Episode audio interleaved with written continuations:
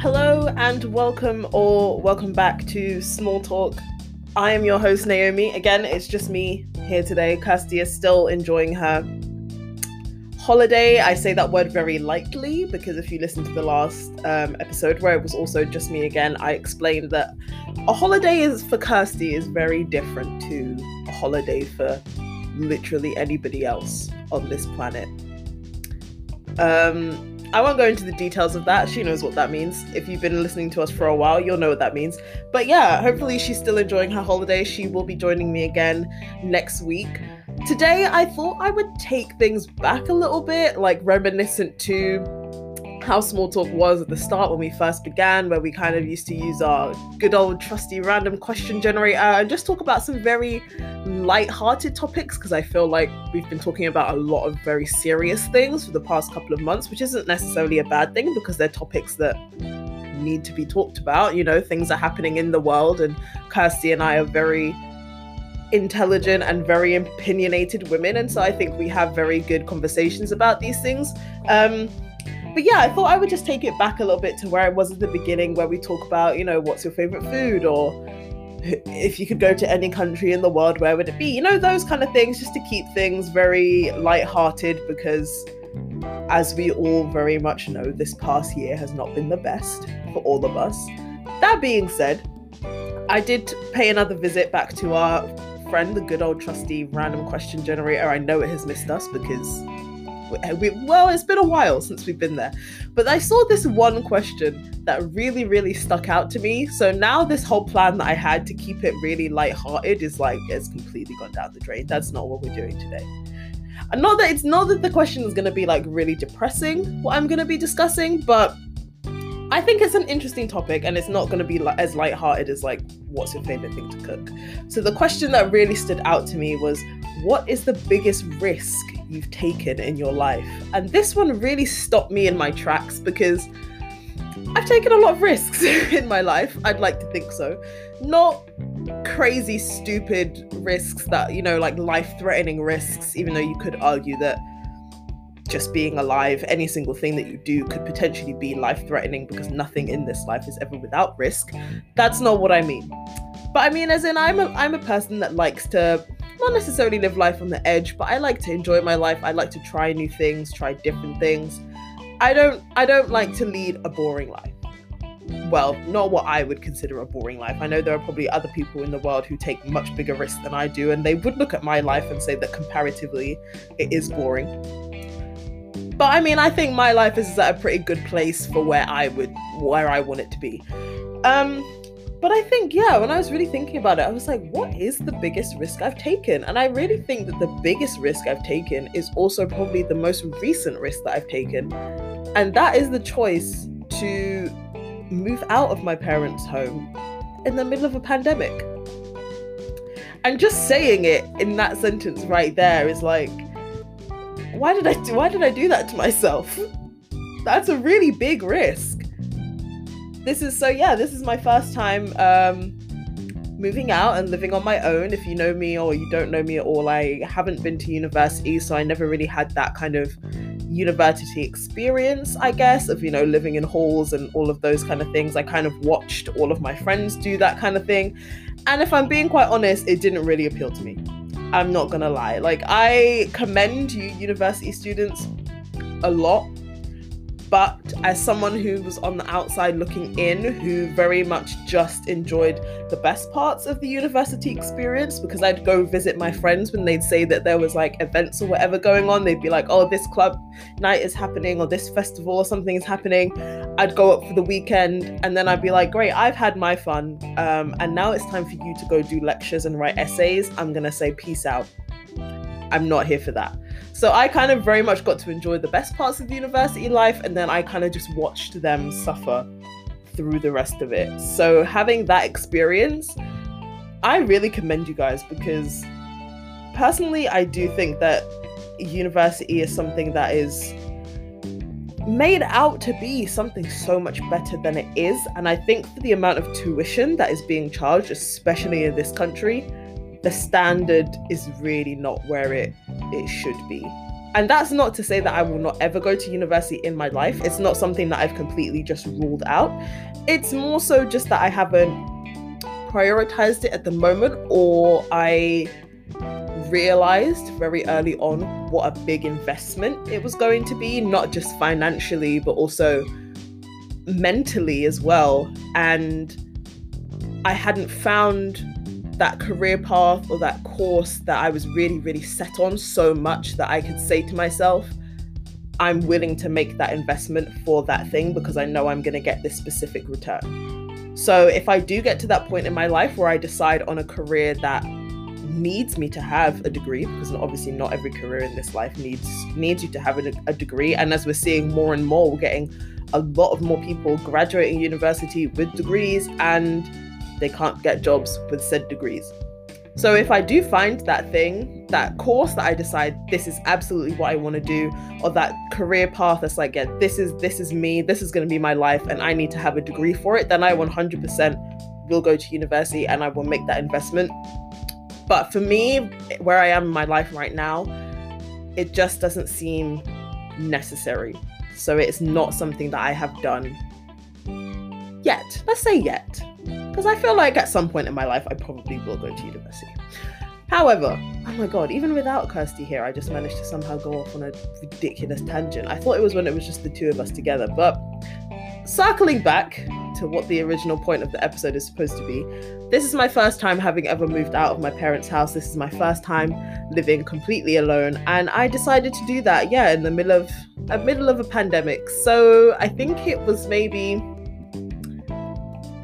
December, late November, December, I made the decision that I wanted to move out. I just needed, I just needed my own space. I think I'd, I'd got to an age where I was like, this is just time. All of, I could see all of my friends, not all of them necessarily, but a lot of my friends were kind of living alone or in house shares and things like that. And while I had obviously seen them experience the terrible landlord and the horrible flatmates and this, that, and the other, I kind of just wanted to have that experience for myself instead of always just being the person that they would come and complain to. And I'd kind of be like, that seems really sad, but like, I can't relate because I still live with my parents. Not to say that living with my parents has necessarily been easy, because I know that some people have this idea that, oh, you still live with your parents, that means your life must be so easy because they do everything for you. That was not, not at all the case. And we're not even about to go down that road. But um, yes, I just decided that it was time for me to kind of spread my wings and have my own space. Um, and all of it was very new to me because obviously I'd never had that university experience. I've n- I've never had to go house hunting um, or, you know, do contracts or anything like that. So I had no idea what I was doing. But yet the turnaround was very, very fast. I managed to find somewhere to live that I really, really like in about two weeks. Um... I was shocked, my family was shocked, but here we are. Um, and it was really, really stressing me out when it was coming up to my due date, my, my date to move in, because this was just before Christmas. Um, and if you don't know, I work in retail, so obviously Christmas is like crazy, a crazy, crazy period. There's like no way to get time off. So I was trying to have to organize, well, when am I going to be able to pack up all my stuff? When am I going to be able to move? Because it's going to have to be within, you know, those two days a week, my weekend that I have off. And I'm not going to have any other time to do it because I'm going to be working all the way through Christmas and New Year's. But at the same time, I don't want to wait till after New Year's because I'm ready to go now. Like, I'm ready to go this instant. Once I've decided I'm leaving this house, I need to leave this house. I've had enough. I can't stay here anymore. So my due date was fast approaching and I was like, I don't know when I'm going to be able to do any of this because my bedroom is at home is approximately the size of a shoebox. So I can't exactly pack things up and put them into storage boxes and move them somewhere else because there just physically is nowhere for them to go. So I was like, this is all going to have to happen on one day. I'm going to have to pack up all of my stuff, put it in a van and then move to the new place pretty much within one or two days. So I had it all planned out. I was going to do it the weekend. The, the one weekend that I had before it got to the Christmas period, so I could be moved in and settled, and I could just work all the way through Christmas and New Year's and not even have to think about it. So I got myself so stressed out, and it literally got to the day before the move. I was at work, and then that was when lockdown was announced, and I was like, are you serious? So I've just stressed myself out this much because I really thought that I was only going to have two whole days to move my entire twenty-three years of life, because I've been in this one home since birth, my entire twenty-three years of life into one room. And now Boris has just decided that now I can have all the time in the world because we're going to be in lockdown. So as convenient as that is, it was also very, very annoying because I was like, I've literally planned my entire life around this and now it's not even happening. But also I'm about to move into a whole new place whose location I partially picked for the fact that my commute to work was going to be easier. And now I don't have work to go to. So I've literally just been sitting here in this room since then. So it's been what, four months now, where I'm like, this is a great location, I'm right near a train station, it would be so easy for me to get to work from here if I had a work to go to. And after I got over that initial annoyance with Boris for just inconveniencing my life, how he has been inconveniencing everyone's lives for the past year, because he's putting all of these plans and things in action without what feels like without actually thinking them through and how they're going to affect actual people. It then hit me that if we go into lockdown, am I still going to be able to afford this? Because I was looking for rooms and budgeting how much rent I was willing to pay based on the fact that I was still going to be employed full time. The realization then dawned on me that if we go into lockdown, I'm going to be furloughed, meaning that I'm then only getting eighty percent of my income. And while I was living at home before, that wasn't an issue. Being on furlough was actually pretty good for me because I was able to, you know, save a lot of money because I wasn't really spending anything. But now I have rent to pay, and living in London, we all, we know rent is rent is definitely not um she's not cheap. So now I'm only getting eighty percent of my income. Am I going to be able to survive? That was the next thing that I had to really take into consideration. But by that point, it was too late because I'd already decided that I was moving in. I'd already signed the tenancy agreement. I'd already set the date and the time. There was no going back. So I really just had to move in. And for that first month, I kind of had to just sit and lie in waiting and sort of be like, I'm not actually sure how much money I'm going to get paid for furlough this month.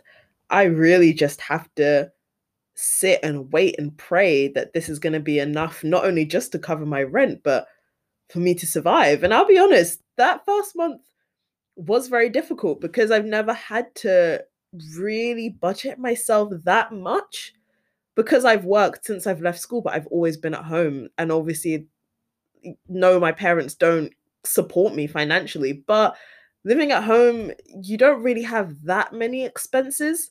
So yes, I was, you know, putting money into savings and, you know, putting money aside to go on holidays and, you know, buy whatever things I wanted to do. And I, I don't think I've been like a particularly frivolous spender, but I've never had to have this much structure in my life. It's, I've never been at a point in my life where it's been like, if you run out of money, you're not going to be able to live. I've never experienced that before. And that stress is, that stress is not something that I would wish upon anyone. And I know that my situation is still a lot better than a lot of people in this country. So I can't even imagine what people who have to really rely on benefits or have lost their job and been made redundant because of the pandemic and, and have, you know, families to support. I can't even imagine the difficulties that they're going through. And I don't even really want to imagine. I hope that I never am in that situation. But And although I have always been sympathetic to those people, because, I mean, I've never been, you know, I've never been someone who has always had a lot of money. I've always, you know, I'm very, from a very much working class background. I am also very aware that I still have it.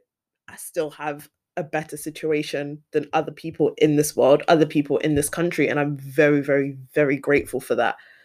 Um, And that's not something that I would ever forget. But yeah, that those first few weeks, especially because I was also learning how to do full grocery shops for myself. Yes, obviously, I, I used to go grocery shopping and things like that for my, like for myself and buy whatever things I needed. But as I say, it was never a case of you need to make a choice between this thing or that thing or you're going to starve. I, I would always be able to get the things I wanted because I didn't really have many other expenses, so I didn't have to think about it that much. That being said, being from the background that I'm from, Um, I'm very good at looking for deals in supermarkets. So again, that was something that really, really helped me once I moved out, because I knew how to go shopping properly and find good deals and not overspend. I think the issue was not that I was overspending because I was buying too much in the supermarket. I think at the start I was overspending because I was bored and I had nothing else to do but to go to the supermarket. So I'd be going there like every two or three days. And just like, I'd go there because I'd be like, oh, I've, you know, just run out of this thing. Let me just pop to the supermarket. I've run out of this thing. Let me just pop to the supermarket. And I wasn't stopping myself because at that point I hadn't really learned how to fully keep myself occupied. And also I was convincing myself that, you know, you need to go out for a walk and get some exercise. May as well just go to the supermarket. And we all know that once you step foot in a supermarket, you always leave with things that you had no intention of ever buying. But imagine that I'm doing this like every three days. So I really, really had to put a stop on myself for that, because I realized that that just was not going to be a sustainable habit for me to get into. Yes, it might be more okay once I go back to work and I'm back up to full wages, but right now I'm I'm trying to survive on less. So I need to, it's better to get myself into these good habits now and get used to living off of less money. Then I can loosen the straps a little bit more once I go back to work and I'm earning a little bit more. But anyway, that being said, I'm still very much, I'm very much enjoying being here. It's very nice to have my own space, but I'm also not so far away from people that I feel like I'm isolated. You know, I've, I'm still in the same city. I'm just, you know, a train ride away from my family, and, you know, we're a bubble. So before anyone says, oh, you know, COVID, you shouldn't be going to visit your family, we're a bubble, so it's all good. Also, I don't know if anyone else has experienced this, but I really thought the day that, because obviously all my family were like, well, we have to come with you when you move. So everyone was here in my room trying to just boss me around and be like, this is, put this here and put this here and put that there. And I had to be like, listen, this is my space. You don't have jurisdiction over this anymore. I decide what is going to go where, when, and how. Okay? It's not your business. I understand that you're trying to help, but leave my space. So once they did eventually leave, I was expecting that everything was just kind of going to settle on top of me, and I was going to have this really big realization that, wow, I've actually done this. I've actually moved out of home and I'm here by myself. And I really thought I was just going to break down into tears. But for some reason, that didn't happen. It more so felt like a weight had been lifted. And so for me, at that point, that was when it really set in that although that was a big risk that I took, that was the right thing for me to do, because I felt so much more at ease. And yes, it could have gone completely sideways, but the fact that I took the risk, despite having thought about it for so many years and deciding that it wasn't a risk that I was willing to take, and I pushed myself to that limit where I was like, you need to do this now or you're going to break. And the fact that I did it and I survived it. This is all sounding very, very dramatic. This is really sounding like my life at home was so like terrible and traumatizing. It really wasn't. It really wasn't that serious. I just like to be dramatic. Um, and since nobody's here to stop me, I'm just going to continue to tell my story in a very dramatic way. So yeah, when that didn't happen the first night, I was like, okay, maybe I just need like a period of settling in. And maybe after the ne- over the next few days, the weight of the situation is gonna, you know, I'm finally gonna realize and be like, oh my God, what have I done? But actually, I settled into living a lone life very, very easily. And I think, obviously, that's very much a testament to my parents, because they've raised me in such a way that I can be independent and self-sufficient, and I know how to look after myself. I haven't moved out without the knowledge of how to cook for myself, how to clean up after myself, and how to do laundry. I've left home with all of those skills because those were things that I had to do at home anyway. So making this transition from living at home with them to being to living here alone actually hasn't been that bad, because I haven't had to learn so many new things from scratch. So a testament to them. But I think I have to give props to myself also, because I think over the years I've very much prioritized traveling, and I've taken the time out to do a lot of traveling, go on a lot of holidays, sometimes solo, sometimes with groups. Um, so I think having those experiences as well of like being abroad and having to look after myself, even if it's only for a few days or even if it's for the whole three months that I was at camp in Canada with Kirstie, which is where we met, all of those experiences at the time, I thought that, you know, they were great experiences because I was going to different countries and experiencing different cultures and seeing different parts of the world without realizing that actually I was learning life skills in how to take care of myself and how to be alone and how, how to sometimes just be able to be in your own company for long periods of time and not rely on constantly being around friends or constantly needing to have someone to talk to or constantly needing to have someone to go and do things with.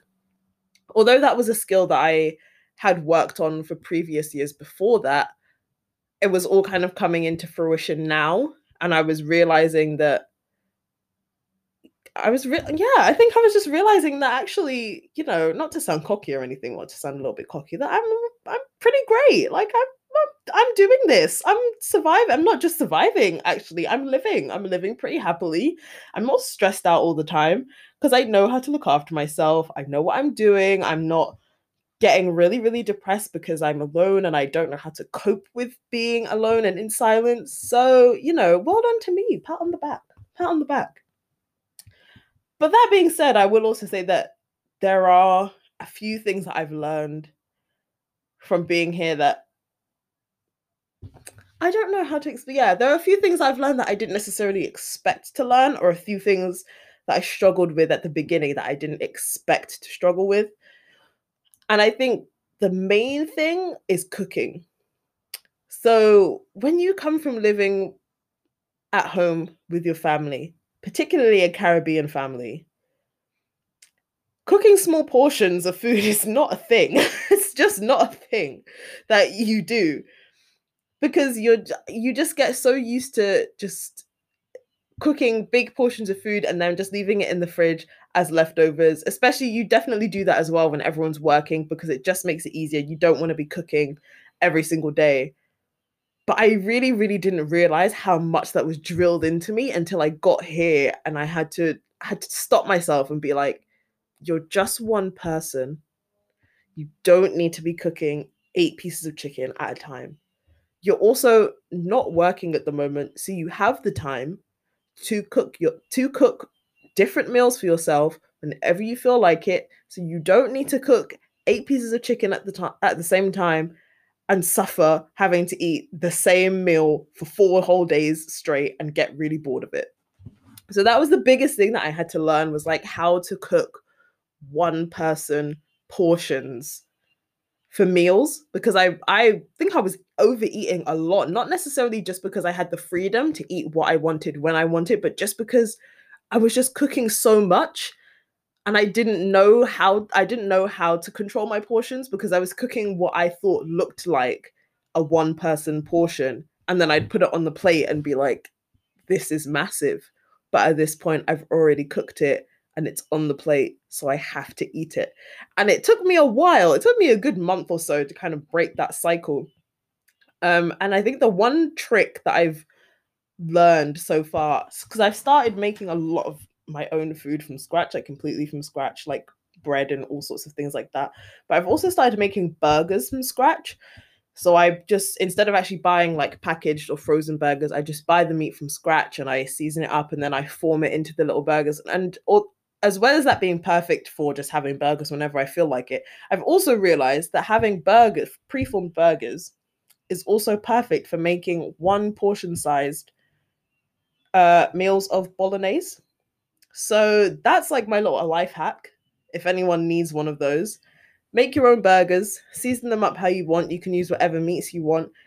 And then, yeah, once when you're ready to have some bolognese, just fling the burger in a pan to cook and then mash it back down into mince. Add a bit of tomato sauce, your onions, your herbs, whatever. Perfect portion size of bolognese.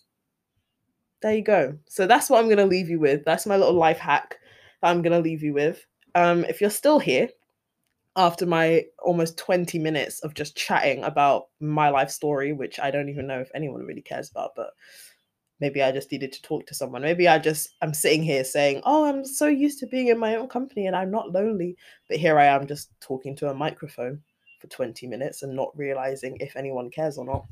Um, but if you are still here, thank you so much for listening. And if you've gone through any similar experiences like me, like you've just moved out of home for the first time, or you had any really big realizations when you did move out of home, whenever that might have been, or any life hacks that you want to share with me that you think might be beneficial, um, you can keep in touch with us on Instagram, that is at Fancy A Blether, or on our website, that is w w w dot fancy a blether dot com. Um, and yeah, hopefully you'll join me and Kirstie next week.